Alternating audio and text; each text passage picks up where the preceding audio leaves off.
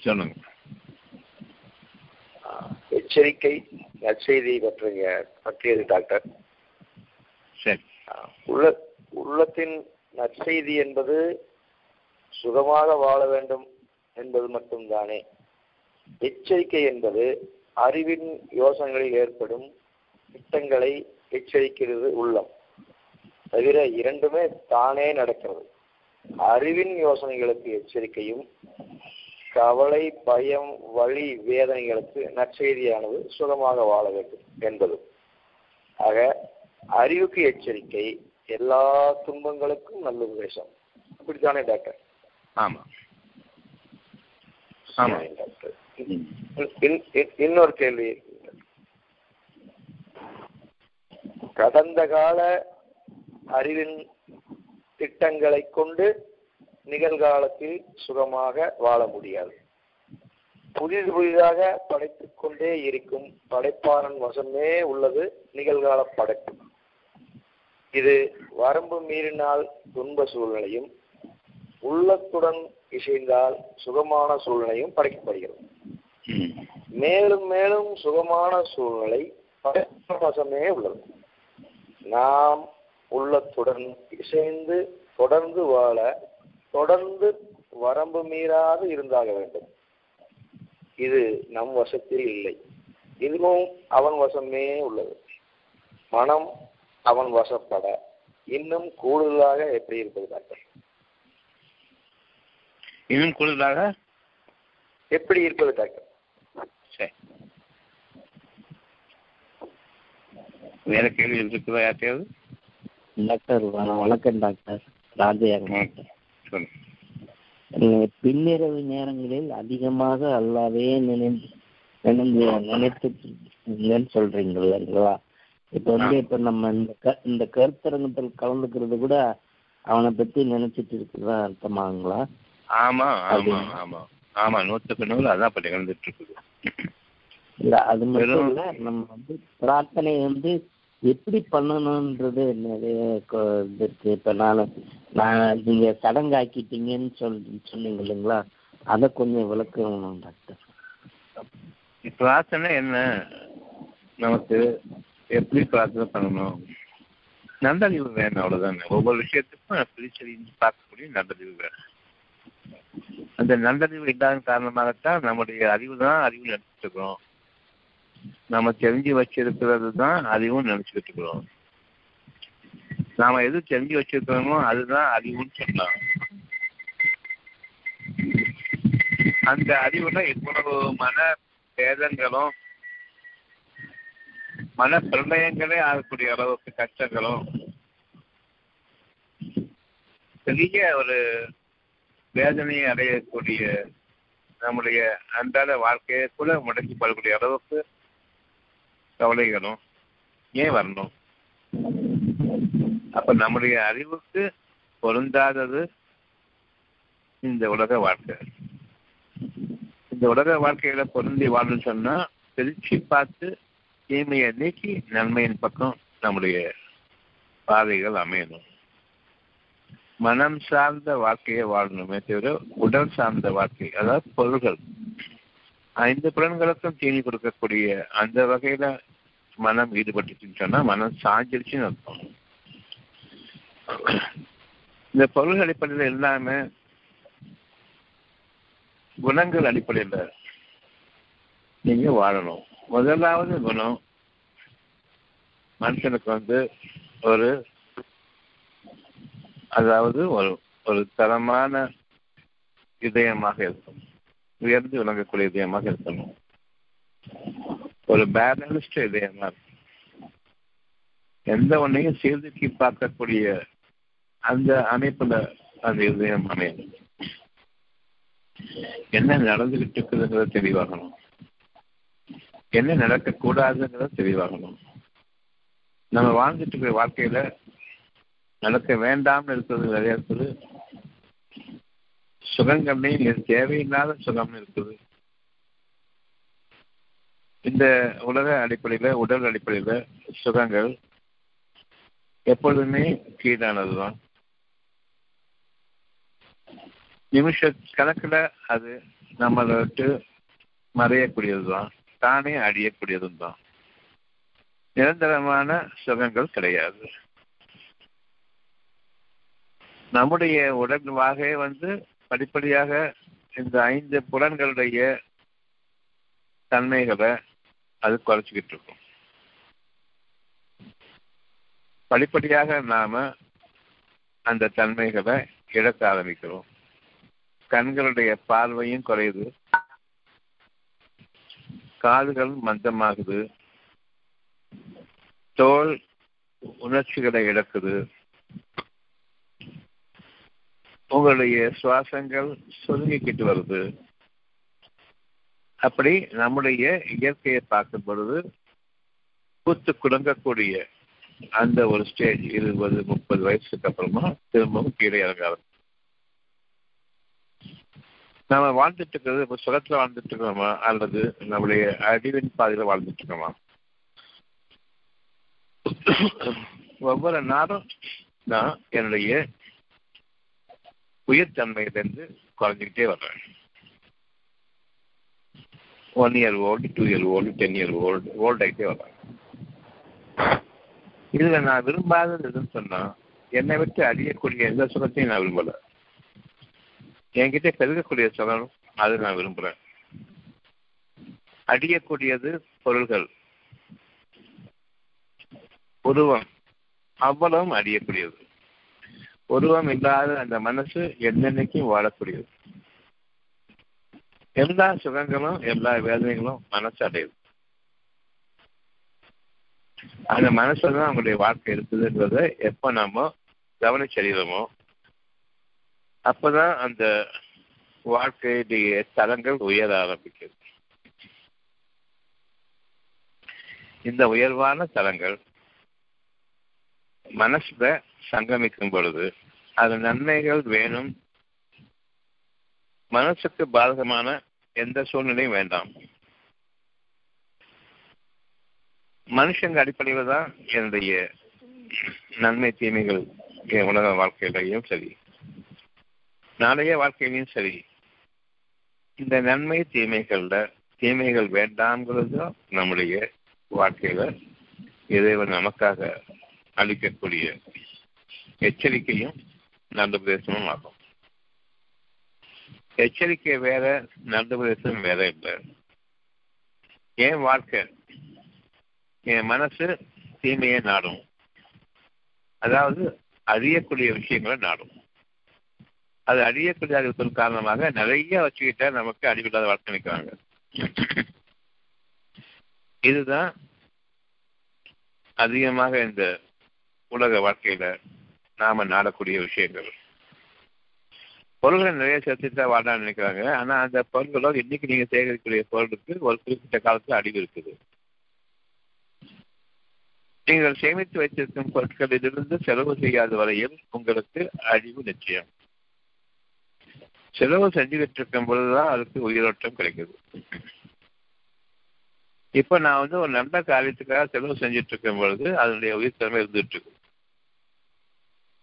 அது செலவு செய்யாத போது அந்த உயிர்த்தன்மை அடிக்குது அதோட சேர்க்கக்கூடிய மற்ற பொருட்களும் சேர்ந்து அடுகிறது ஒரு கதையா பிடிச்சதுன்னு சொன்னா புது நோட்டையும் புது புத்தகங்களையும் சேர்த்தே பிடிக்குமே தவிர பழசு மட்டும் அடிச்சிட்டு போவாது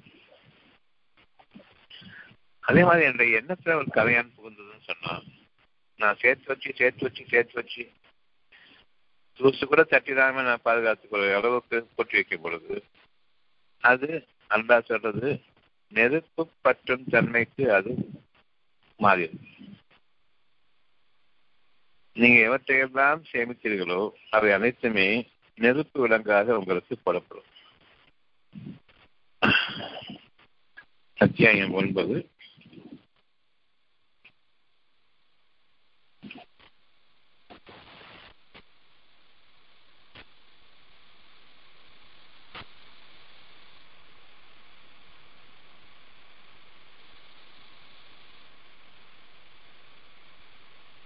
முப்பத்தி நாலு அத்தியாயம் ஒன்பது முப்பத்தி நாலு நம்பிக்கை கொண்டவர்களே நிச்சயமாக பாதிரிகளிலும் சன்னியாசிகளிலும் அநேகர் மக்களின் சொத்துக்களை தவறான முறையில் சாப்பிடுகிறார்கள். எல்லாருமே அப்படிதான். மற்றவங்க பொருளை விரும்பி மற்றவங்க வாழ்க்கையை விரும்பி அந்த மாதிரி வேணும் இந்த மாதிரி வேணும் ஆசைப்பட்டு கஷ்டம் அதுவே வேணுங்கிற அளவுக்கு ஆகும் பொழுது தீமைகள் ஆகிடும் யாருடைய உடைமைகளையாவது நம்ம விரும்பும் பொழுது எனக்கு அந்த மாதிரி கொஞ்சம் நாம பேசுற மாதிரி இருக்குது. ஆனா அதுவே வேணுங்கிறது தான் மனசுல இருக்கு. இது மாதிரி வேணும்னு சொல்லும் பொழுது அதுவே வேணும்னு அர்த்தம். அப்படின்னு சொன்னா அவங்களுடைய உடைமைகள் என்னுடைய உடைமைகளாக ஆகணும்.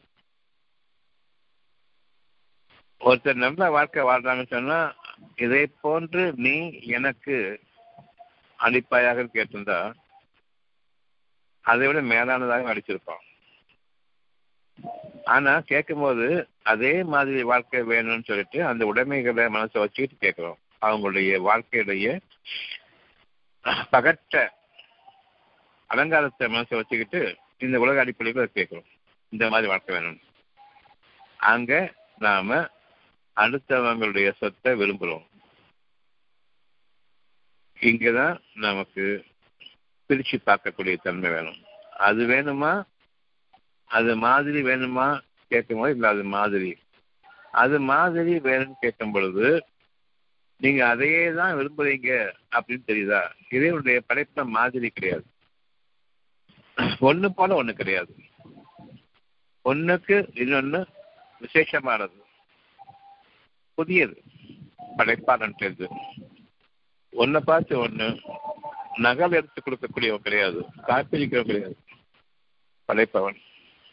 நாம எப்படி அவனை கவனிக்கணும்னு சொன்னா அவன் காப்பிடிப்பவனாக நினைச்சிட்டு இருக்கோம் அது போல தருவான். அவ்விதமாக அந்த ஒவ்வொரு நொடிப்பொழுதும் அவருடைய மிருத்தவடி உடைமைகள் மாறிக்கொண்டிருக்கின்றன அடிந்து கொண்டிருக்கின்றன. எப்ப நான் பிரிச்சறிகிறோம் உலக அடிப்படையில ஒவ்வொரு விஷயத்தையும் மாதிரின்னு பார்த்தா கூட அந்த அந்த அது தரம் மாறும் அந்த தரம் மாறும் பொழுது எப்படி நீங்க பார்க்கணும்னு சொன்னா அது அடியக்கூடிய தரத்துக்கு மாறும் ஒவ்வொரு நாளும் நீங்க எப்படி ஓல்ட் ஆயிட்டு வரீங்களோ உங்களுடைய தரம் குறைஞ்சிட்டே வருதோ? பொருளின் தரம் உடல் தரம். மனசை பற்றி நான் இப்ப பேசல. அதே மாதிரி உங்களுடைய பொருள்கள் எதுவாக இருந்தாலும் அதன் தரத்தை குறைஞ்சிட்டு வருது நீங்க அது மாதிரி கேட்குறீங்க. அப்போ அடியக்கூடிய வாழ்க்கையை நீங்க கேட்குறீங்கன்னு இப்ப நம்ம எப்படி கேட்கணும்? அடுத்தவங்களுடைய வாழ்க்கையை எப்ப நமக்கு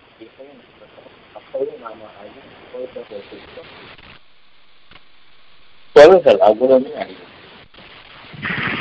மனசு அடி. மனசு வளர்ந்தவங்களும் பொருள் அடிக்கும் எப்படின்னு சொன்னா உயிர் போகக்கூடிய அளவுக்கு வந்ததுக்கு அப்புறமா கூட மனசு உயிர் வாழணும் அப்படின்னு அதே மாதிரி எந்த அளவுக்கு போகணும் அந்த அளவுக்கு உயிர் வாழணும்னு நினைக்கிறேன் இது படைக்கும் இது வந்து நிச்சயமாக ஆனாலும் இப்போ திருக்கல்வி கேட்கல. அதுல எங்களுடைய ஆசிரியர் கேட்கறீங்க இந்த உலகத்தில் அடிக்கிறத என்ன பண்ண வாழணும் ஒவ்வொருவருமே ஆயிரம் ஆண்டுகள் வாழணும்னு ஆசைப்படுறோம் எங்க பகுதியில் Clear ஆ இல்லைங்க. உலக மனித நாலு மனிதர்கள் எனக்கு வாழ விட்டார்கள் உடனே அழிஞ்சு போனாலும் தாழ்வாங்க நினைப்பாங்க அப்படிப்பட்ட ஒரு கெட்ட வாழ்க்கையில வாழ்ந்துட்டு இருக்கக்கூடிய மனிதர்கள் உடனடிக்குள்ள சார்ந்து வாழக்கூடியவர்களாக இருக்காங்க மனசையும் உடமையும் யார் தூக்கி பார்க்கிறார்களோ மனசுடைய தேவைகள் வளர்ந்து வரக்கூடியது உணவின் தேவைகள் அர்த்தத்துடன் தான் இதற்காக அடுத்த நாள் அடுத்த நாள் அடுத்த நாள் போகும்போது அது சுத்தமாக முதல் நாள் நீங்க ஒரு பொருளை வாங்கி தேங்கி பாராட்டுற மாதிரி மறுநாள் மறுநாள் தான் அல்ப துணிகள் நேரத்துக்கான அந்த குலத்துக்காக வேண்டி வாழ்நாள் கஷ்டப்பட்டு அல்ல அதுக்குள்ள இவருடைய வாக்கு கேட்டு மனசுலையும் அந்த வச்சிருக்கிறது நிரந்தரமான வாழ்க்கை.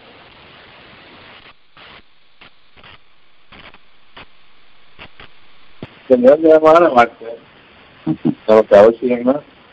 இல்லையா? இது உங்களுக்கான கேள்வி கண்டிப்பா நிரந்தரமான வாழ்க்கை. அப்படின்னு சொன்னால் உங்களுடைய வாழ்க்கை அவ்வளவுமே உங்களுடைய உள்ளத்தோட கண்ணமைக்குதுங்கிறத தெளிவா நம்ம தெரியும். என் உள்ளத்துல இருக்க என் உடல் ஐந்து புலன்கள் விரும்பக்கூடிய ஆசைப்படக்கூடிய எந்த ஒன்றுமே நமக்கு வேண்டாம். இந்த வார்த்தைகளை நான் என் உடல் சார்ந்த ஒரு விஷயத்தை பஞ்ச புலன்கள் புலப்புலன்கள் அனுபவிக்கிற விஷயத்தை நான் கருத்தில் கொள்ளக்கூடாது அது நமக்கு தேவையில்லாது அது அவசியம் ஏன்னு சொன்னால் உடல் விரும்பக்கூடிய ஒவ்வொருமே படைக்கப்பட்டுவிட்ட பொருள்கள் படைக்கப்பட்டுவிட்ட பொருள் அவ்வளவுமே அதிர்ந்து கொண்டிருக்கிறது பெரும்பாலும் சன்னியாசிகள். அத்தியாயம் ஒன்பதுல முப்பத்தி நாலு முப்பத்தஞ்சு.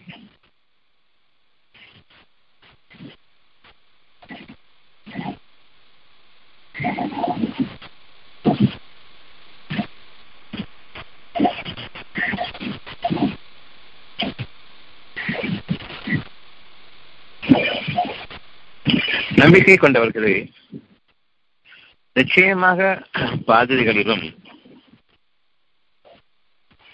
சன்னியாசிகளிலும் அநேகர் மக்களின் சொத்துக்களை தவறான முறையில் சாப்பிடுகின்றார்கள். இதுல என்ன நமக்கு பிரிச்சு அறியணும் எச்சரிக்கை என்ன? இதுல நம்பிபிரசம் என்ன? நம்பிக்கை கொண்டவர்கள் உங்களுடைய உள்ளத்தில் உள்ளதான் நம்பிக்கை கொண்டீங்க தவிர நம்பிக்கைக்கு உரியதாகவும் இருக்குதே தவிர உங்களுடைய மனசுல என்ன இருக்குதோ அது மட்டும்தான் நம்பிக்கைக்குரியது. அவ்வளவுமே மறைவான விஷயங்கள்ல உள்ளது. வெளிப்படையான விஷயங்கள் எதுவுமே மனசுல இருக்காது. மனசும் பார்க்க முடியாது. அது வெளிப்படையானது கிடையாது. அந்த மனசுல இருக்கக்கூடிய விஷயங்கள் கவனிச்சு பார்த்தீங்க சொன்னா பெரும்பாலும் பொருட்களை நீங்க விரும்பி தவிர அதில் இருக்கக்கூடிய சுகத்தை நீங்க விரும்பல. ஒவ்வொருத்தரும் பொருள் வச்சிருக்காங்க. கூடவே அவங்கள்ட்ட ஏகப்பட்ட சுகவீனங்கள் பலவீனங்கள் நோய்கள் வறுமை எல்லாமே மனசு அலக்கழிச்சிட்டு இருக்குது. ஆனாலும் ஒரு பொருளாக அவங்க வாழ்ந்துட்டு இருக்காங்க தவிர அருளாக வாழல. என் மனசு இருக்கக்கூடிய ஒரு விஷயம் இறைவன் தேர்ந்து எனக்கு நடக்கணும்னு சொன்னா அந்த மனசு இருக்கக்கூடிய பொருள்களை அது சம்பந்தமான எல்லா விஷயங்களையும் நீங்க கீழாக்குங்க. அதை பிரதானமாக வாழ்க்கைக்கு அமைக்காதீங்க. அதே சமயம் அது சம்பந்தமான இன்னொரு விஷயம் மனசு இருக்குது. அந்த மனசு உலகத்தில் எங்கேயும் சேர முடியாது. இனிதான் அது படைக்கப்படணும். அந்த படைப்பு ஆகுக அப்படின்னு ஒரு வார்த்தையில அது அமைஞ்சு போகுது. அந்த ஆகுகங்கிற வார்த்தை உங்களுடைய மனசுல இறைவன் அமைச்சிடணும். என்னன்னு சொன்னா நீங்க அறியாத ஒரு விஷயத்த ஆகுக. அதை நீங்க விரும்புறீங்க. உதாரணமா எனக்கு வந்து ஒரு வறுமை வந்துருச்சு. என் பொருள்கள் ஏகப்பட்ட பொருள் இருந்தது. அவ்வளவு என்னை விட்டு காணாமல் போச்சு. அல்லது காணாமல் ஆகிட்டு இருக்குது இன்னும் கொஞ்ச நாள் தான் எனக்கு எதுவுமே இல்லாமல் ஆயிடும். அந்த நிலைமைக்கு என்னுடைய பொருள்கள் வேகமாக குறைஞ்சிக்கிட்டு வருது இந்த நிலையில மனசை கவனிக்கும் பொழுது ரெண்டு விஷயம் இருக்குது ஒன்று எனக்கு வறுமை வந்து நான் துன்பத்தில் ஆயிடுவேன். இது அவ்வளோ பொருள். வறுமைங்கிறது வந்து பணம் உணவுப் பொருள்கள் வாழ்க்கையின் அத்தியாவசிய தேவைகள் உதாரணமா நம்ம எல்லாத்துக்குமே இன்னைக்கு ஒரு கஷ்டம் வந்திருக்குது. அதாவது தண்ணீர் இல்லை. தண்ணீர் இப்ப நம்மள்கிட்ட இல்லை. ஆகுங்கிற வார்த்தை இறைவன் வந்துச்சு தண்ணீர் வேண்டும். உங்களுக்கு தண்ணீர் வேண்டும். உங்களுடைய மனசுலயோ தண்ணி இல்லை நாளைக்கு என்ன ஆகுமாங்கிற பயம். இப்பவும் சரி எத்தனை பேர்ட்ட அந்த பயம் இருக்குன்னு தெரியாது. தண்ணியில வாடி வறண்டு போற வரைக்கும் சண்டை சண்டை. நமக்கு மண்ணு தான் இருக்குது. தண்ணி இல்லைன்னு ஆகிற வரைக்கும் தாகம் நாக்கு வரட்ட வரைக்கும் அந்த பயம் நமக்கு வராது. ஏதோ ஒன்று கிடைச்சிட்டு இருக்குதுங்கிற அந்த அடிப்படையில் போயிட்டு இருக்கிறத தவிர இன்னமும் தண்ணீர் வேண்டும். இறைவனுடைய செய்தி அங்கே இருக்குது இப்போ தண்ணி வேணும்னு சொல்லும் பொழுது இறைவன்கிட்டேருந்து ஒரு வாக்கு வந்துருச்சு ஆகட்டும். அது மனசுல இருக்கு. இது ரைட்டா ஆகட்டும் மனசு இருக்குது. இந்த ஆகுதேங்கிறது வந்து இனிமே உங்களுக்கு இந்த மாதிரியான வறட்சி நிலைமை இல்லாமல் ஆகட்டும் அர்த்தம். இன்னொரு ஆகட்டும் அதுக்கான பொருள் என்னன்னு சொன்னா இனிமே பூமியுடைய தண்ணீர் எந்த காலத்தையும் குறையக்கூடாது. அந்த தண்ணீர் அந்த பூமிக்குரிய நீர் விளைந்து கொண்டே இருக்க வேண்டும். அது பூமிக்கு வளம் சேர்க்கக்கூடியதாக இருக்கும். பூமியினுடைய குளிர்ச்சிக்கு அது ஆகக்கூடியதாக பூமி எப்போதுமே வெப்பத்தன்மை அடையாது. இவ்விதமா நம்முடைய வாழ்க்கையில ஆகட்டும்ங்கிற வார்த்தை உங்களுக்காக அது படைக்கப்பட்டதாக ஆகிவிட்டது. படைக்கப்படும். நம்பிக்கை கொள்ளுங்க அர்த்தமாகுது இதை நம்பிக்கை கொண்டவங்க எத்தனை பேர் முழுமையாக? அல்லது அறிஞ்சோ அறியாமலோ கடவுள் விட்ட வழி அப்படின்னு சொல்லும் பொழுது அந்த ஆகட்டங்கிற ஒரு சின்ன பகுதியை நம்ப ஆரம்பிக்கிறாங்க. அதுக்கான வாழ்க்கை வாழ்ந்துட்டு இருக்காங்க இந்த வாழ்க்கையை இவங்க முறைப்படுத்துவது கிடையாது. மாறாக இறைவனிடமிருந்து உங்களுக்கான நற்செய்திகள் வந்துகிட்டு இருக்குது அதை எந்த அளவுக்கு நீங்க அனுபவமாக எடுத்துக்கொண்டு அதை விரும்புறீங்க எந்த அளவுக்கு பொருளாக எடுத்துக்கொண்டு அந்த அழிவை பிரார்த்தனையாக ஆக்குறீங்கன்னு யோசிச்சுப்பாங்க. நீங்க மழையை வேண்டீங்க மழை படைக்கப்படுதுங்கிறது உங்களுக்கு தெரியாது. ஆனா நீங்க என்ன கற்றுக் கொடுக்கப்பட்டிருக்கீங்கன்னு சொன்னா பூமியில உள்ள நீர் மேல ஆவியா போகுது ஆவி மேகமா போகுது மேகத்திலிருந்து மழை வருது. இந்த கெட்ட நாய் படிப்பு இருக்கு தெரியுமா? சயின்ஸ் படிப்பு. அப்ப பூமியிலேருந்து தண்ணி மேலே போனால் தவிர உங்களுக்கு வந்து ஆவியா மாறி அது ஆவி வந்து நீர் தீவிரங்களா மாறி அங்கிருந்து மழை கொட்டுதுன்னு சொல்றாங்க. உங்களுடைய அறிவை நீங்க நம்பி இறைவன்கிட்ட கேட்கும் பொழுது எந்த அளவுக்கு அது ஒரு கீழ்த்தரமான ஒரு அறிவு அதை கொண்டு போயிட்டு அந்த கேட்குறோம் இறைவன்கிட்ட கேட்குறோம் எனக்கு மழை வேணும். மழை இப்ப வேணும்னு கேட்கும்போது தண்ணி தான் இல்லையே ஆவியா போறதுக்கு இனிமேங்க மழை வர்றது. உங்களுடைய அறிவின்படி தண்ணி ஆவியா போகணும். ஆவி மேல போகணும். அது மேகமா மாறணும். அதுக்கப்புறமா அங்கேருந்து மழை வரணும். இதுதான் உங்களுடைய அறிவு. இந்த அறிவை நீக்கிக்கிட்டு எனக்கு மழையை நீ படைச்சு கொடிறனே நீ படைப்பாளன் மழையை நீ உருவாக்குன்னு சொல்லணுமா? அல்லது நான் நினைக்கிற மாதிரி தான் மழை. அப்படின்னு இந்த அறிவை வச்சுக்கிட்டு நீங்க அவன்கிட்ட கேட்க போறீங்களா? இந்த அறிவை வச்சுக்கிட்டு நம்ம கேட்கிறோம் பல சூழ்நிலைகள்ல. இந்த அறிவு தான் எனக்கு வாழ்க்கை அப்படின்னு நினைச்சுக்கிட்டு நம்ம கேட்கிறோம். இந்த அறிவை நீக்கிக்கிட்டு கேட்டா உங்களுக்கு இறைவன்ட்டு பாக்கியங்கள் உண்டு. இந்த அறிவை வச்சுக்கிட்டு கேட்கும் போது உங்களுடைய பாக்கியங்களாக எதுவுமே இல்லை. உங்களுடைய வாழ்க்கையினுடைய அடிப்படை காற்றும் தண்ணீரும். காற்றிலிருந்து தண்ணீர் உருவாகுது. அந்த தண்ணீர் உங்களுக்கு மழையாக அவன் அருளாக கொடுக்குறான் இந்த காற்றை படைக்கிறது யாரு? தண்ணி இங்கேருந்து மேலே போகுது. மேலே வந்து அது மேகமாக மாதிரி கீழே வருதுன்னு சொல்லக்கூடிய இந்த தரங்கெட்ட கலிசட அறிவை நம்பிக்கிட்டு இருக்கிறோமே காற்று எப்படி படைக்கப்படுது சொல்லுங்க பார்ப்போம் அப்படின்னு கேளுங்க. காற்றுலேருந்து தண்ணி உருவாகுது. இவர் நீராவிலேருந்து தண்ணி உருவாகுது இவருக்கு. காற்று கிடையாது.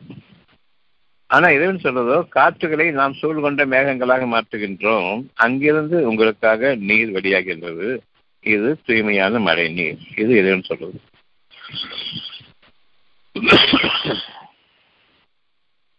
அதை நீங்கள் சேகரிக்கவும் முடியாது. அத்தியாயம் பதினைந்து வசனம் இருபத்தி ரெண்டு.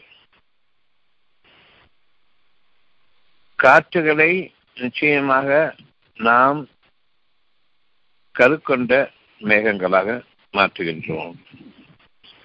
காற்றுல கரு உருவாகுது. அந்த கரு வளருது அடர்த்தியாகுது. அந்த அடர்த்தி உங்களுக்கு மேகங்களாக காணப்படுது அது சோல் கொண்ட மேகங்கள்.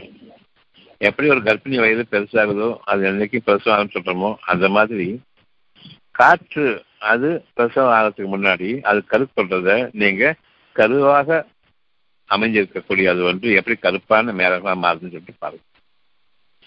அந்த கருப்பு மேகங்கள் உங்களுக்கு சொல் கொண்ட மேகங்களாக அமைக்க வேண்டும். இதிலிருந்து நான் உங்களுக்கு மழையை பிரசவிக்கிறேன். அந்த தூய்மையான நீரை மேலிருந்து நான் கீழே இறக்குகிறேன். அதனை கொண்டு நாம் உங்களுக்கும் உங்களுடைய கால்நடைகளுக்கும் புகட்டுகிறோம். நீங்கள் அதனை சேகரிப்பவர்களாக இல்லை. இதனுடைய வார்த்தை சேகரிக்க முடியாது. ஆனா நம்முடைய திமிர் அறிவு அணைகளை கட்டுவோம் சேகரிப்போம். ஏரிகளை கட்டுவோம் சேகரிப்போம். புலங்குட்டைகளை நான் பாதுகாத்து சேகரிப்பேன். தூர்வாரி விடுவதன் காரணமாக என்னென்னைக்கு சாவர வரைக்கும் எனக்கு நீர் உண்டு. மழை வேண்டாம். அப்ப ஏரிகளையும் குளங்குட்டைகளையும் நீங்க கட்டும் பொழுது அணைக்கட்டுகளையும் பெரும் பெரும் அணைக்கட்டுகளையும் கட்டும் பொழுது உங்களுடைய எண்ணம் இறைவன் என்னைக்காவது ஏமாந்து சாரட்டும் மழை நீர் நான் சேகரித்து வச்சுப்பேன் அப்புறம் நீ வேண்டவே வேண்டாம் எனக்கு போதும் என் அறிவு போதும் நான் வாழ்ந்துருவேன் நினைச்சுக்கிட்டேன்னு இந்த ஏரிகள்லாம் கட்டுறோம். அண்ணா அண்ணாவுடைய வாக்கு என்ன? நீங்கள் சேகரிக்க முடியாது. கொஞ்சம் நம்ம சிந்திச்சு பார்க்கணும். ஒரு பூகம்பம் ஏற்பட்டா நூத்தி இருபது இருநூறு மணி கட்டிடங்கள் ஒரு செகண்ட் உள்ள போயிருது. நீங்க சேர்த்து வச்சிருக்கூடிய இந்த ஏரி அணைவ ஒரு சின்ன மண் அசைவு ஏற்பட்ட ஒரு செகண்ட்ல காய்ந்த காண போயிருமே தண்ணி போலவும் பூமிக்குள்ள உறிஞ்சப்பட்டதாயிருமே ஏன் அந்த பயம் இல்லை? கான்கிரீட் போட்டு கட்டின கட்டு பல மாடி கட்டிடங்கள் வந்து பூமிக்குள்ள புதஞ்சு இருந்தவங்க எல்லாம் தெரியாம ஆகும்போது இந்த தண்ணி எம்மாத்திரம் அங்க தங்கும். ஒரு சின்ன மண் அசைவு போதுமே. பீகமும் தேவை கிடையாது. நாம் அஞ்சிக் கொள்ள வேண்டும். நாம் மழை நீரை சேகரிப்பவர்கள் இல்லை. அந்த மழை நீரை சேகரிக்கிறதுக்காக நீங்க கட்டின ஏரி உடையக்கூடிய பெருவெள்ளத்தை அவன் ஏற்படுத்தும் பொழுது தண்ணீரை மூழ்கிறதுக்கு காரணமே ஏரிகள் திறக்கப்பட்டதானே தவிர மழைனால கிடையாது. மழையில வெள்ளம் வந்துச்சு மழையில வெள்ளம் வந்துச்சு சொல்லிட்டு இருக்கமே கிடையாது. ஏரிகள் உடையதன் காரணமாக குளங்குட்டைகள் உடையதன் காரணமாக அங்கிருந்து நீர் கசிவதன் காரணமாக வெள்ளத்தில் மூழ்கிறார்கள். இப்ப அணை கட்டுறது முக்கியம் அப்படின்னு நம்ம நினைக்கிறோம். உடைக்கிறது ரொம்ப லேசானது இறைவனுக்கு. அதை பல சமயங்களை காமிச்சிருக்கிறோம் நான் உடைக்க வேணாம். நீங்களே திறந்து விடுவீங்க. உடஞ்சிருமோன்னு பயந்துக்கிட்டு ரெண்டும் ஒன்றுதான் மக்களை வெள்ளத்துல மூழ்கடிச்சு நாம அது உடஞ்சாலும் ஒண்ணுதான் நம்மள திறந்து விட்டாலும் ஒண்ணுதான். சேகரிச்ச நீங்க ஏன் திறந்து விடுறீங்க? மக்களுக்காக சேமிச்சீங்க. இப்போ திறந்து விடும் பொழுது மக்கள் அடிக்கிறதுக்காக திறந்து விடுறீங்க. திறந்து விட்டீங்க சென்னையில அந்த வெள்ளக்காடு ஏற்பட்டுச்சு. இப்போ நம்முடைய நிலைமை என்ன? சேகரிக்க முடியுமா? சேகரிக்க முடியாது. நிச்சயமாக மழை நீர் மனிதர்களுக்கும் கால்நடைகளுக்கும் அவசியம் தேவை. இவை என்றென்றும் பெய்து கொண்டிருக்க வேண்டும். இந்த மழை நீரானது எந்த நாள்லையும் பெஞ்சுக்கிட்டு இருக்கணும் உங்களுக்காக வேண்டி. இதை நாம நம்புறோமா? நம்பக்கூடாதோ? இது நீங்கள் சேகரிக்க இயலாது. என்னால் முடியுமே சேகரிச்சு முடியுமே? சரி. அந்த சேகரித்த தண்ணீர் இப்போ வற்றி போச்சு. சுத்தமா கிடையாது. எல்லாம் ட்ரை ஆயிடுச்சு வறண்டு விட்ட இந்த சூழ்நிலையில நீங்க பூமியுடைய தண்ணி பக்கம் போறீங்க. அந்த பூமியிலே தண்ணீர் எதுன்னு சொல்றான் அதுக்கு உயிர் பிறக்க வேண்டுமென்றால் உயிரோட்டமுள்ள அந்த தண்ணீராக இருக்குமானால் அது பூமிக்கு மேலே பொங்கி எழ வேண்டும். நீர் சுனைகளாக நீர் ஊட்டுக்களாக அது பொங்க வேண்டும். நீர் ஆறுகளாக அது ஓட வேண்டும். அது ஓட வேண்டும். அது ஓட விடுறது எத்தனை பேர்? ஓட விடாம தடுத்துட்டு எத்தனை பேர்? சின்ன சின்ன வரப்புகள்ல கூட குக்கிராமங்கள்ல கூட அதில் இருக்கக்கூடிய கொடூரமானவர்கள் அந்த தண்ணி பக்கத்து அரசுக்கு போக விட மாட்டேன். ஏன் நிலத்திலேருந்து வரக்கூடிய தண்ணியை நான் தடுத்துப்பேன்.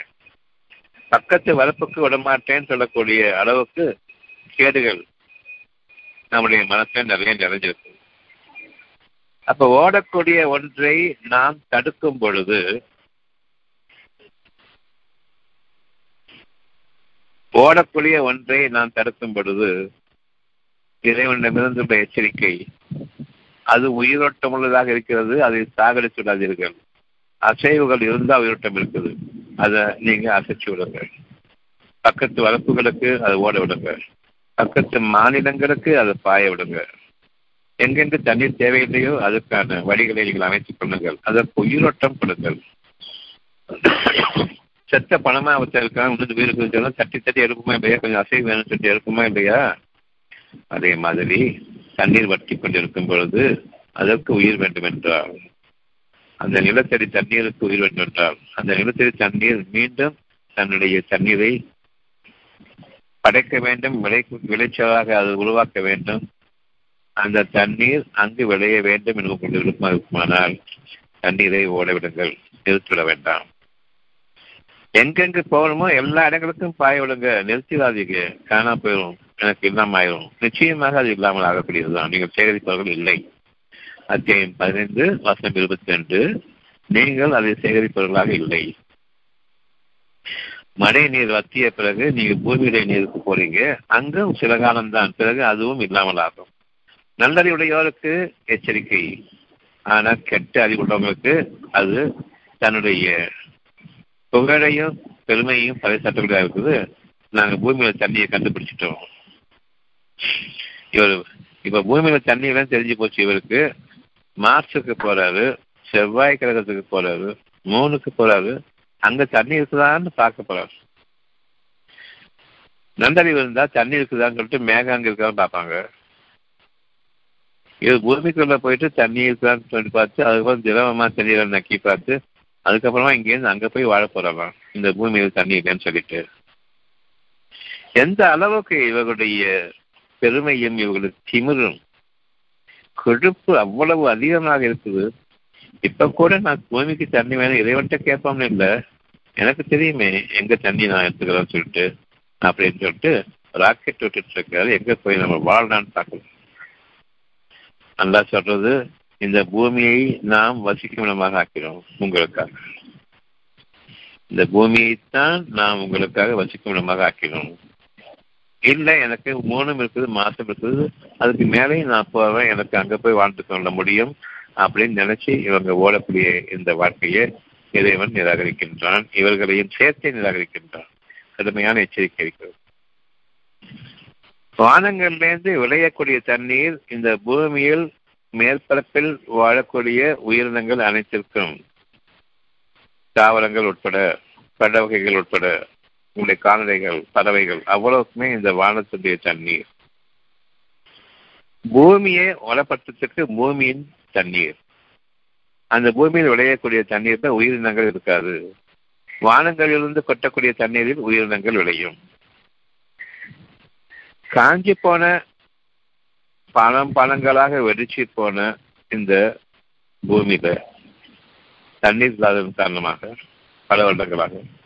அதன் மீது மழை பொழியும் பொழுது எப்படி அங்கு உயிரினங்கள் பிறக்கிறதோ அதை போன்று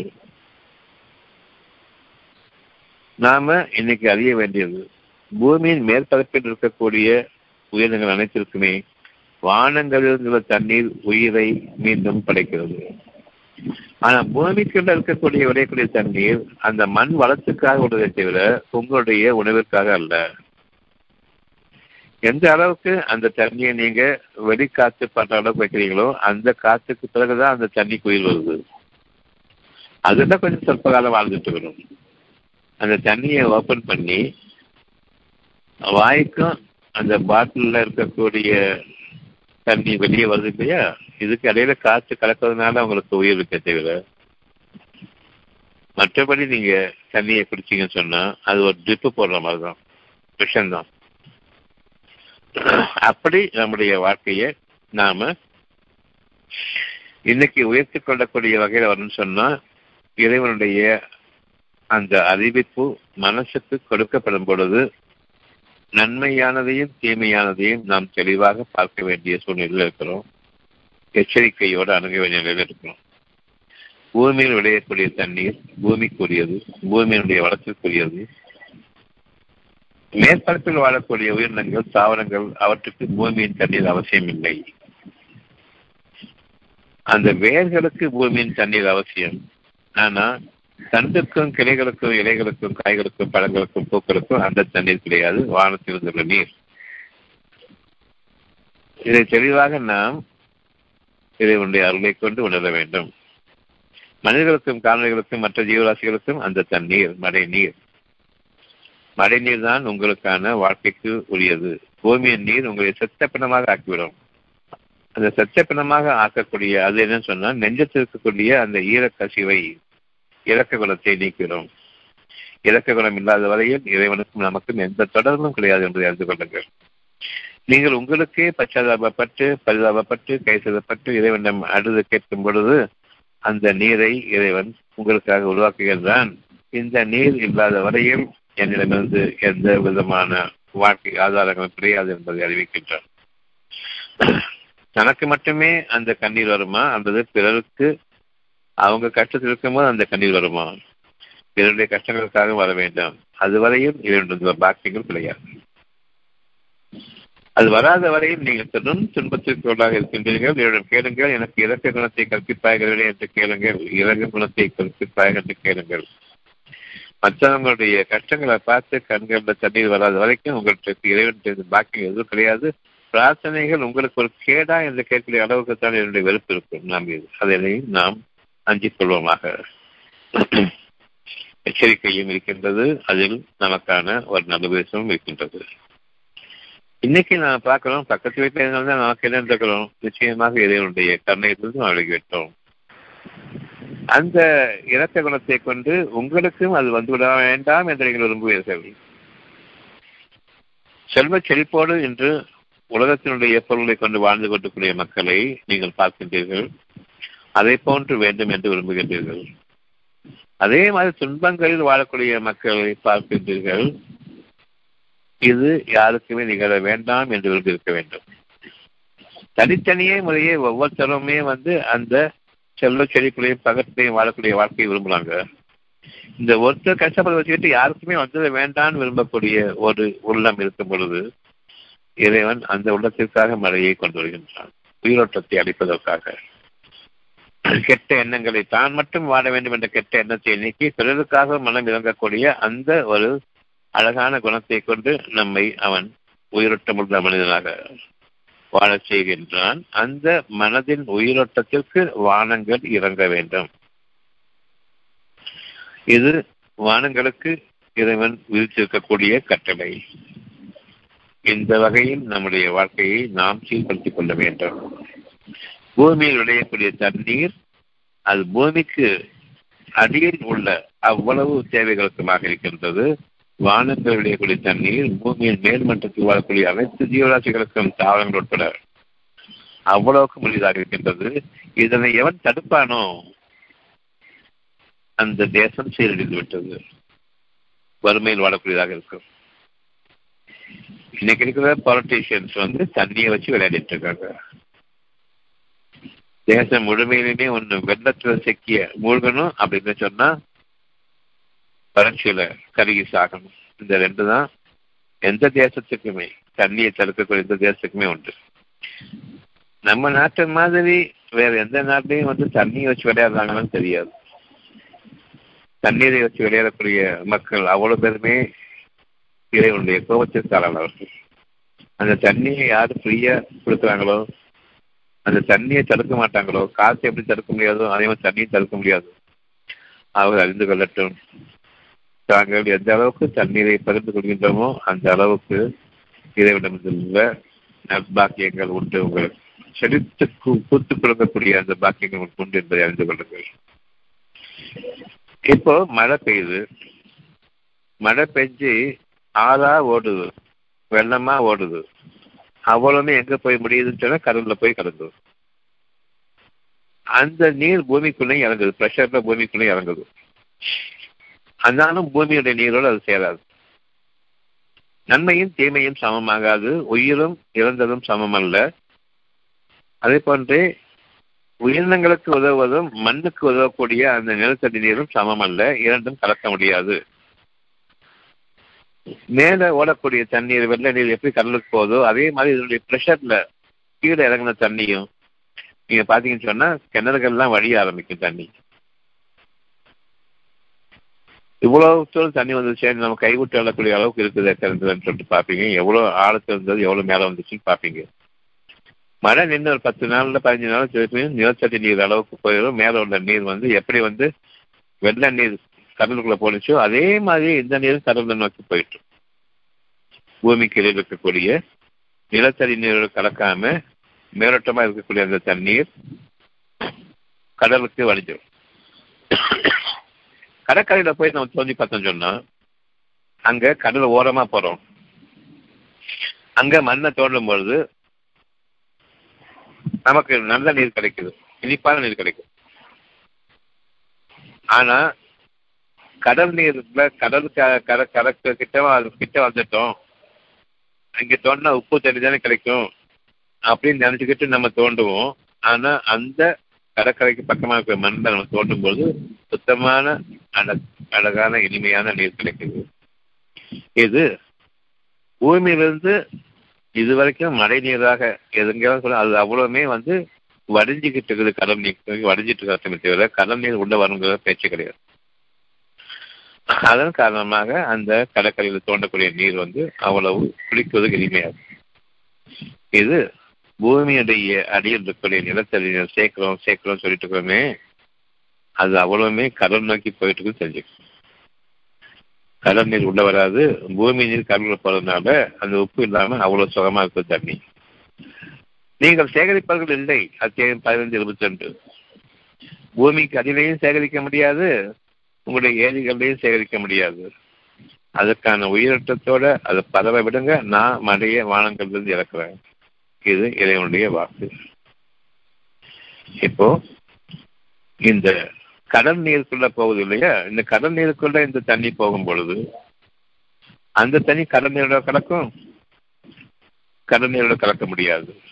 கடல் நீர் அங்க கடல் உயிரினங்கள் வாழ்க்கைக்கு அது பயன்படக்கூடியதை தவிர மனிதனுக்கு பயன்படக்கூடியது அல்ல. இந்த க இந்த பூமியிலிருந்து போகக்கூடிய அந்த வெள்ள நீர் கடலிலும் கலப்பதில்லை அப்படி கடல்ல கலந்தா இந்நேரத்துக்கு உப்பு தண்ணி நல்ல தண்ணியா மாறி இருக்கணும் இவ்வளவு வருஷங்களுக்கு பிறகு. வானங்களுடைய விசீர்ணத்தை பார்க்கிறோம். எவ்வளவு பெருசுன்னு சொல்லிட்டு. அதுல பூமி வந்து ஒரு கடுகு போன்றது. அந்த கடுகுலையும் கடுகு உங்களுடைய கடல். இந்த வானங்களில் பெய்யக்கூடிய அந்த நீர் இந்த கடுகு போன்ற இந்த ஒரு கடல்ல போய் சேரும் பொழுது அந்த கடல் நீர் ஒரு செகண்ட வந்து இனிப்பு நீர் மாதிரி இருந்தாலும் அந்த கடல் நீர் மழை நீரோட சேராது. அப்படின்னு சொன்னா இந்த மழை நீர் வந்து கடலுக்குள்ள போகும்போது கடல்ல இந்த மழை நீர் எங்கு வடிக்கப்படுகிறது? இந்த கடல் நீரில் சேராத இந்த மழை நீர் எங்கு வடிக்கப்படுகிறது? இங்குதான் இறைவனுடைய ஆற்றல். அவன் தன் நாடியதை செய்பவன். கடல் நீரிலிருந்து குடிக்கும் நீரை பிரிக்கின்றான் அந்த குடிக்கும் நீர் அந்த கடலுக்கு ஒவ்வாதது. ஆகவே அதை அவன் நீக்கி விடுகின்றான். அவ்வளவுதான். அது எப்படி நீங்குது? நீங்க எல்லாம் சேர்ந்து வாழ்நாள் முழுக்க கண்டுபிடிச்சாலும் அந்த மழை நீர் எப்படி கடல் நீர் உப்பு தண்ணியை வந்து நல்ல தண்ணியாக இது வரைக்கும் ஆக்காமையும் அந்த உப்பு தன்மை கொஞ்சம் கூட குறையாமலும் அப்படியே இருக்குதுன்றதுக்கு அடையாளம் இறைவன் தன் நாடியதை செய்பவன். இப்ப உங்களுக்கான நடைபெறும் உங்களுடைய அறிவை கொண்டு நீங்கள் இறைவனை ஏற்றி விடாதீர்கள். பணிந்து விடுங்கள். என்ன வேணுமோ பணிஞ்சிருங்கள் எப்படி சாத்தியம்னு கேட்டாதீங்க நம்பிக்கை கண்டவர்களே. ஒவ்வொருவருக்கும் அவரவருக்கான விளைச்சல்களை இறைவன் கொடுத்துக் கொண்டிருக்கின்றான். எனக்கான ஒரு உயிரோட்டம் மற்றவர்களுக்கு கிடையாது. மற்றவர்களிடம் இருக்கக்கூடிய ஒரு உயிரோட்டம் எனக்கு கிடையாது. எந்த அளவுக்கு தாராளமான மனம் கொண்டிருக்கின்றோமோ அந்த அளவுக்கு உயிரோட்டம் அதிகம். எந்த அளவுக்கு நெருக்கடியாக நான் சேமித்து வைத்துக் கொண்டு வாழ்வோம் என்று எண்ணுகின்றோமோ அந்த அளவுக்கு நம்முடைய வாழ்க்கை என்றோ நாசமாகிவிட்டது. இது நம் வாழ்வார்கள் இல்லை இறந்தவர்கள். மற்றவர்களுக்கு கொடுக்கணும்னு எண்ணம் இல்லாத வரைக்கும் மற்றவர்களுக்கும் அதுல ஒரு உரிமை இருக்குதுன்னு சொந்தமாக அந்த எண்ணம் வராத வரைக்கும் இவர்கள் எச்சரிக்கையை புறக்கணித்தவர்கள். நம்ம கிட்ட இருக்கக்கூடிய ஒவ்வொரு பொருளும் மூவ் ஆகணும் அசையணும். மற்றவங்களுக்காக நன்மைக்காக அசையணும். அப்ப உயிர் அர்த்தம் அது பெருகிட்டு வரும். அசையாம எப்ப தடுக்கிறோமோ ஏரிகள் கட்டி கொண்டு நான் கொடுக்கவே மாட்டேன் தரவே மாட்டேன்னு சொல்லக்கூடிய இந்த பக்கத்து ஊர்க்கான மாதிரி கர்நாடகா மாதிரி கிருஷ்ணா தர மாட்டேன்னு சொல்ற மாதிரி முந்தைய பெரியாரை விட மாட்டேன்னு சொல்ற மாதிரி இந்த மாதிரியான காய்ச்சலான மக்கள் இறைவனை நிராகரிக்கக்கூடிய மக்கள் சத்தியத்தை புறக்கணிக்கக்கூடிய மக்கள் எச்சரிக்கைகளை தூர வீசி முதுகு பின்னால் எரிஞ்சிட்டு இன்னைக்கு இருக்கிற வாழ்க்கையில் நான் இன்னைக்கு வாழ்ந்து நினைக்கிற இந்த மக்கள் இதுக்கு வரைக்கும் எங்கள் மக்கள் கிடையாது.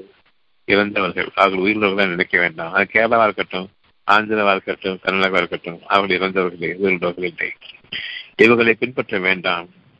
நம்மில் இந்த நன்மைகளை ஒருவருக்கு ஒருவர் பரிமாறிக்கொள்ளக்கூடிய அந்த ஒரு நல்லறிவு கிடைக்கப்பட்டவர்கள் நன்மையின் தீமையின் பிரித்தறிபவர்கள் இந்த ஓரளவுக்கு கொடுக்கப்பட்டவர்கள் தங்களை இந்த உலகத்தில் மற்ற மக்களுக்கு மேலாக ஒரு சாமியார் தோற்றத்தை ஆக்கிக் கொள்கின்றார்கள் ஒரு பாதிரியின் தோற்றத்தை ஆக்கிக் கொள்கின்றார்கள். கடவுளுக்கு நெருக்கமானவர்கள் இவர்கள்தான் என்ற அளவுக்கு தங்களை ஆக்கிக் கொள்கின்றார்கள். தத்துவங்களை பேசிக்கொண்டு செய்கின்றார்கள் மனிதர்களை அவர்கள் குறிவைத்து அவர்களுடைய பொருள்களையும் அவருடைய உடைமைகளையும் குறிவைக்கின்றார்கள். இத்தகையோர் பெரும்பாலான மக்கள் பாதிரிமார்களாக இருக்கிறார்கள் என்பதை இறைவன் அறிவிக்கின்றான். அவர்களை நீங்கள் தெய்வ குணம் படைத்தவர்கள் தெய்வனுக்கு நிகரானவர்கள் அல்லது தெய்வங்களுக்கு நெருக்கமானவர்கள் என்று எண்ணிக்கொண்டு அவர்களிடம் நீங்கள் சென்று முறையிடுகின்றீர்கள் அவர்களிடம் நீங்கள் கேள்விகளை கேட்கின்றீர்கள். அவர்களோ சத்துப்பிச்சென்ற தத்துவங்களை கூறிக்கொண்டு உங்களை ஏமாற்றிக் கொண்டிருக்கின்றார்கள். அவர்களுக்கும் இறைவனுக்கும் எந்த சம்பந்தமும் இல்லை. மாறாக அவர்கள் உங்களுடைய பொருள்களின் மீது ஆசை கொண்டவர்களாக அந்த பொருள்களை செயல் வைத்துக் கொண்டு மிதந்து கொண்டிருக்கின்றார்கள் என்பதை நீங்கள் கண்கூடாகவும் பார்க்கிறீர்கள். இறைவனுடைய வாக்கு இப்பொழுது உங்களுடைய பாதிரிமார்களிடம் உங்களுடைய சன்னியாசிகளிடம் அநேகர் மக்களின் பொருள்களை தவறான முறையில் சாப்பிடுகின்றார்கள். வாக்கியம் ஒன்பது வசனம் முப்பத்தி நான்கு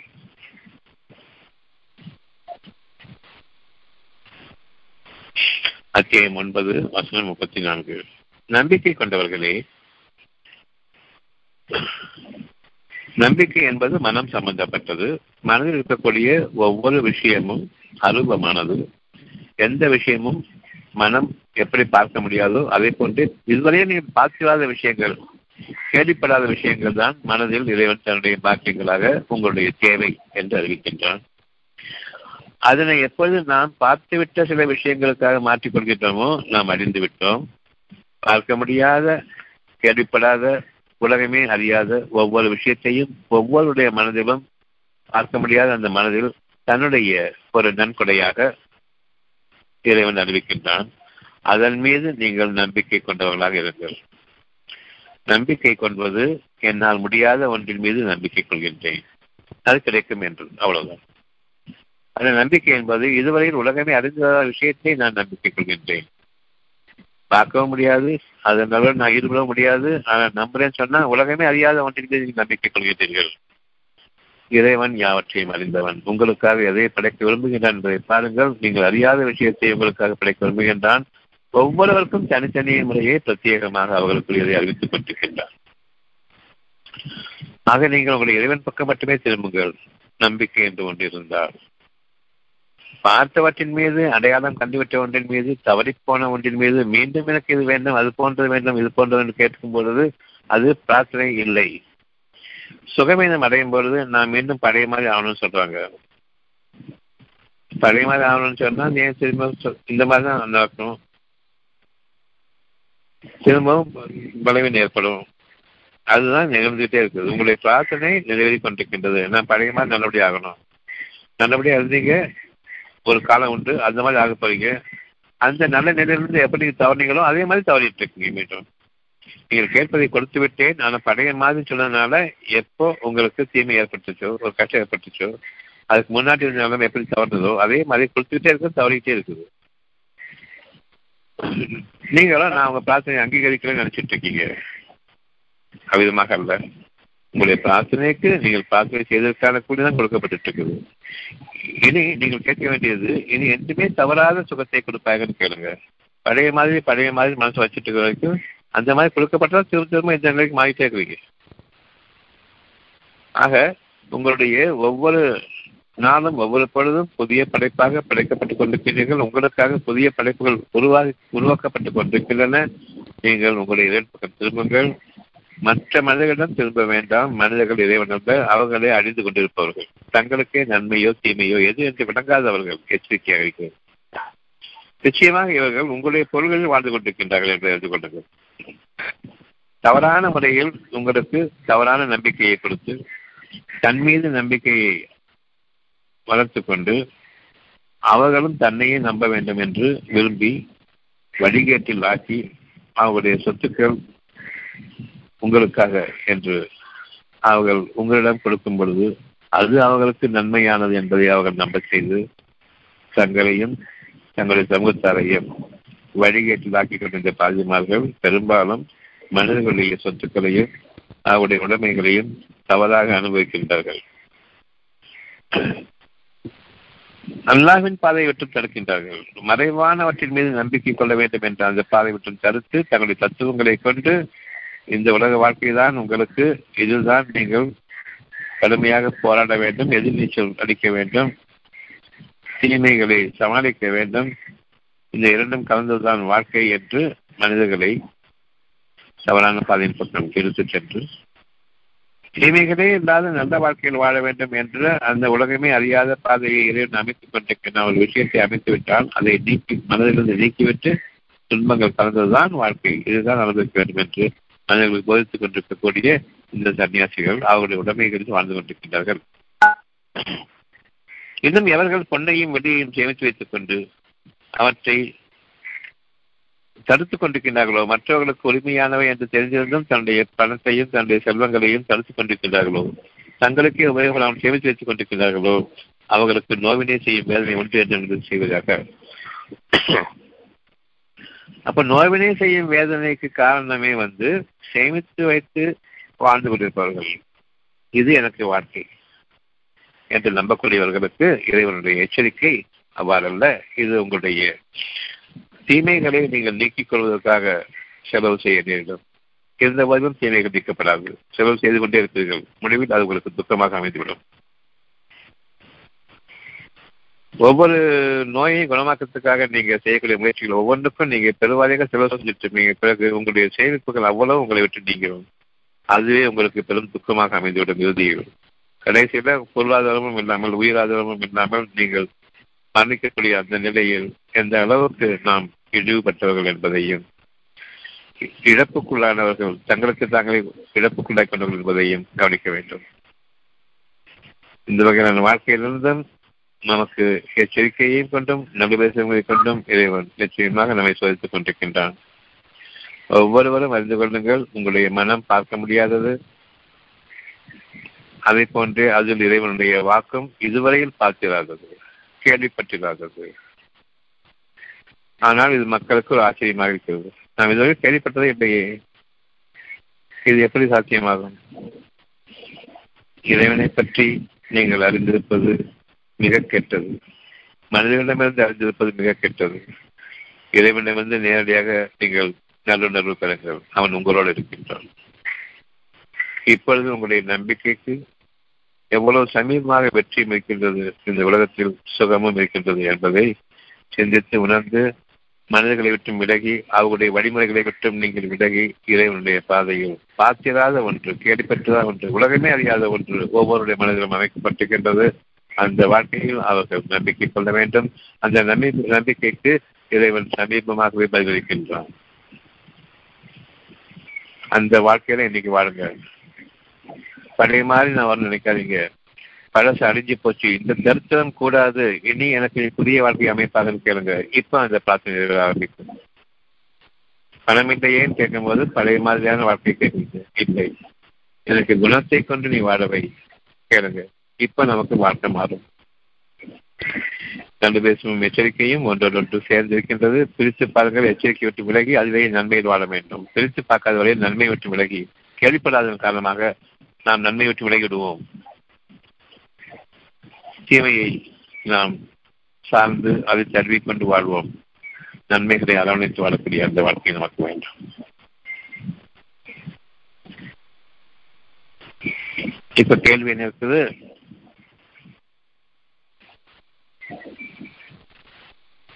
அதங்க நம்மளுடைய அறிவினுடைய யோசனைகள் திட்டங்களுக்கு தான் உள்ள தேடி இருக்குது.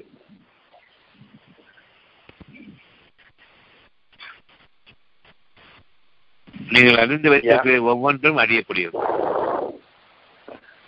உங்களுடைய படிப்பு அவ்வளவும் நாசமானது.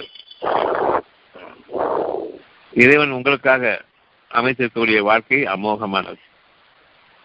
இந்த ரெண்டையும் பிரித்து பார்த்து அமோகமான வாழ்க்கையின் பக்கம் தழுவி நிற்கும் பொழுது கொஞ்சம் பொறுமை அவசியம்.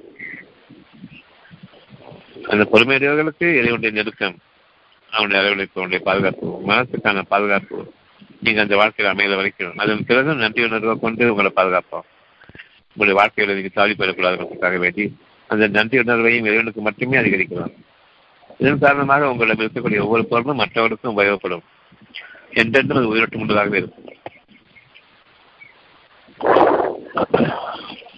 கேளுங்க.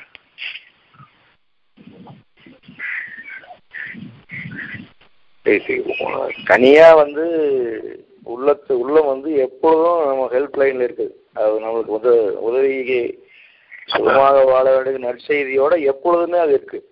இருபத்தி நாலு மணி நேரம் இருக்கு. ஆனா இப்ப அறிவினுடைய யோசனைகள் திட்டங்களுக்கு தான் உள்ள வந்து எச்சரிக்க வேண்டியது இருக்குது. அது செய்ய வேண்டாம் நன்மை தீமை பிரிச்சு தீமை பிரிச்சு எச்சரிக்குது. ஆமா. அதுக்காக கேட்கறேங்க ஐயா. ஆமா. சரி. அப்புறம் நம்ம வந்து இப்போ தொடர்ந்து நம்ம அந்த உள்ளத்தின் வசத்தையே நம்ம மனதில் நழுவாம பகல் பொழுது பூரா நம்ம ஒரு சாந்தியோட இருக்கிறதுக்கு இன்னும் கூடுதலா நம்ம நம்ம வருஷத்துல அது இல்லைங்கிறது தெரியுதுங்க நம்ம இன்னும் எப்படி நம்ம எப்பொழுதுமே அவன் வசத்துல இருக்கிறோம் வேற என்னதான் அவங்களுக்கு வேணும்? நல்ல வாழ்க்கை வேணுங்கிறது வேற என்னதான் வேணும்? எப்பொழுதுமே எனக்கு வேணும்? அதுதான் வேணுங்க ஐயா நம்மள நல்லது யோசிச்சுக்கிட்டு வந்து இந்த நாசமா போன மக்களுடைய வழிமுறைகள் புரிஞ்சு பணம் பணம் பணம் சொல்லிட்டு அலைஞ்சிட்டு இருக்காங்க. அந்த பணத்துல என்ன இருக்குதுன்னு தெரியல. இறைவன் படைச்ச ஒவ்வொரு பொருளையும் இவங்க பணமாக்கிட்டு இருக்காங்க இவங்க படைக்கிறவங்களா இவங்க அடிக்கிறவங்க அவன் ஃப்ரீயா கொடுத்துட்டு இருக்கும் போது இந்த நாயங்க எல்லாத்தையும் அவதிச்சுட்டு பணம் பணம் சொல்லிட்டு அழுதிட்டு இருக்கு அப்புறமா அந்த பணத்தை நாங்க ஃப்ரீயா கொடுக்க சொல்றாங்க ஆக இந்த காசர்களை விட்டு நாம விலகணும். பகிரங்கமான இறைவனுடைய துரோகிகள் காசர்கள் இந்த மக்கள் சமுதாயம் இந்த அரசாங்கம் நம்ம இன்னைக்கு இறைவன் காப்பாத்திட்டு இருக்கிறோம். உள்ளத்தை சார்ந்து வாழுங்க. மனிதர்களை ஒருபோதும் சாத வேண்டாம். அவங்கள பத்தி நம்ம கோபப்படவும் வேண்டாம். அவங்க வாழ்க்கை வேற நம்ம வாழ்க்கை வேற அவ்வளவு. அதுங்க அவர் இப்போ ஒரு சமீபமா அவர் உடம்புல ஒரு வேதனை ஏற்பட்டு நீங்கிச்சுங்க.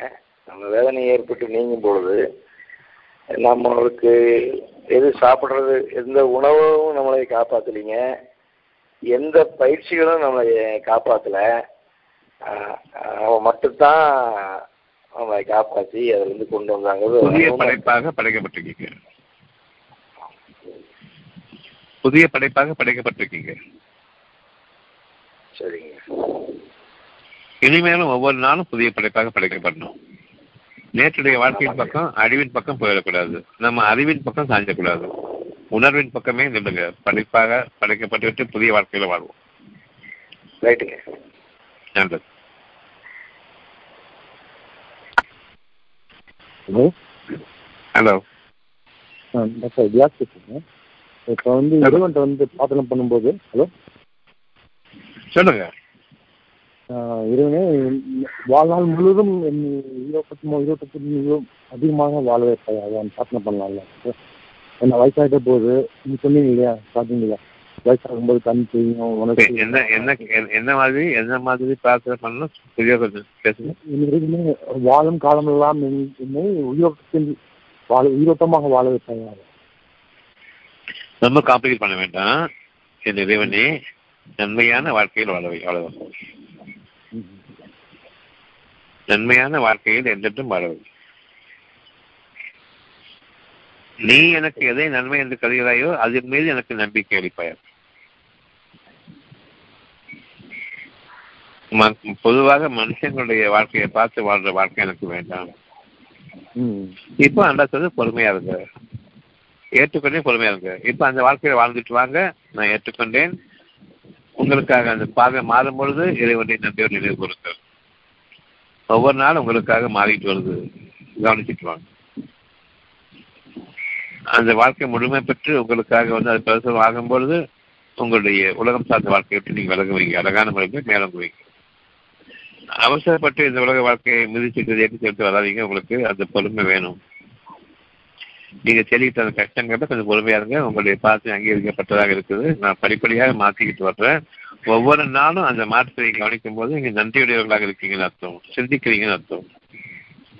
அந்த நன்றியை நீங்க அதிகரிச்சுட்டு வாங்க. ஒவ்வொரு நாளும் நீங்க உயர்ந்த நிலையை அடைஞ்சிட்டு வரீங்க. இது சந்தேகமும் வேண்டாம். நான் இன்னும் அந்த ஒரு நிலையை அடையட்டே நான் நினைக்கிறதுக்கு காரணம் நான் பொருள் அடிப்படையில் பார்த்துட்டே இருக்கேன். எனக்கு என்ன கிடைக்கும் சொல்லிட்டு அதனால உங்களுக்கு நீங்க உயர்ந்து வர்றது உங்களுடைய பிரார்த்தனை அங்கீகரிக்கப்பட்டது நீங்க பார்க்க முடியாமல் இருக்கும் அந்த பொருள்களை விட்டு எப்ப நீங்க விலகுறீங்களோ அப்பதான் தெரியும். ஒவ்வொரு நிமிஷமும் நாம இறைவனுடைய பால் பாக்கில் உயர்ந்துட்டு வரோம் மனசுல வாழ்ந்து பழகும் அறிவுல வாழ்ந்து பழக வேண்டாம். அது பழகியாச்சு. மூழ்கி போனது வேலை சர்ப்ப செய்வாங்க கதை சேரும் போது தெரியும். இதனுடைய வாக்கு உண்மையானது. சரியா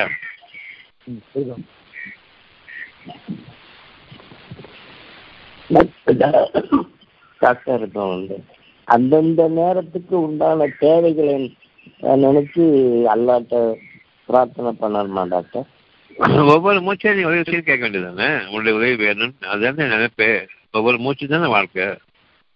அன்றாட வாழ்க்கை எப்படி? ஒவ்வொரு மூச்சும் தான் வாழ்க்கை இருக்குது. அந்த ஒவ்வொரு மூச்சிலையும் மனசுக்கு திருப்தியாக நாம வாழ்ந்தாகணும். அங்கேருந்து தான் அவங்க சக்தி பிறக்குது. உயிரோட்டம் பிறக்குது. புதிய வாழ்க்கைக்கான உயிரோட்டம். அன்றாட தேவை கிடையாது.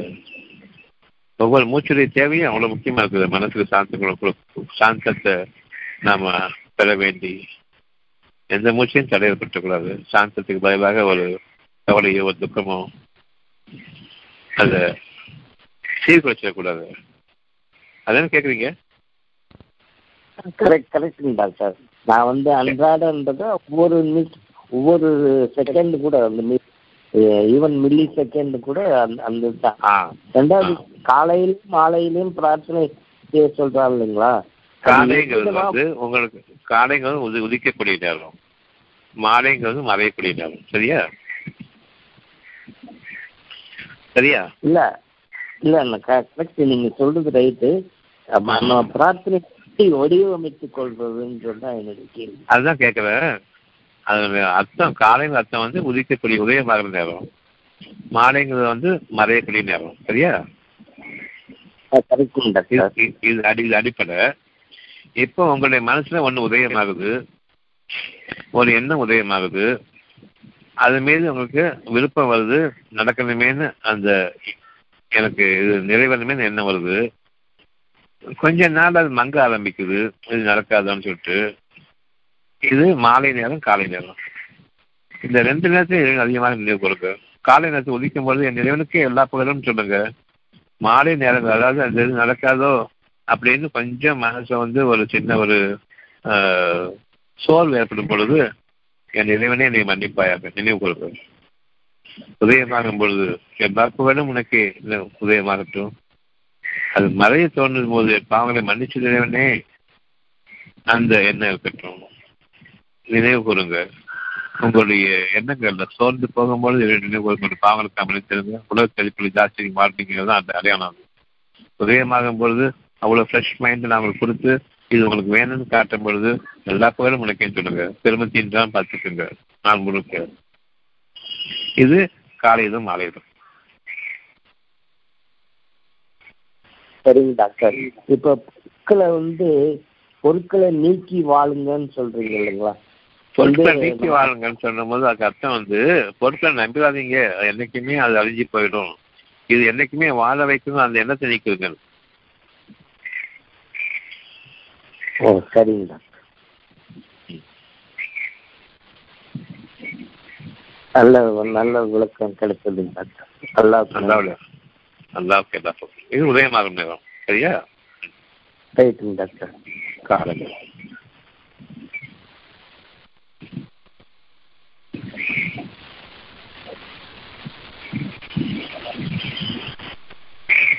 இன்ஷால்லா நாளைக்கு பார்ப்போம்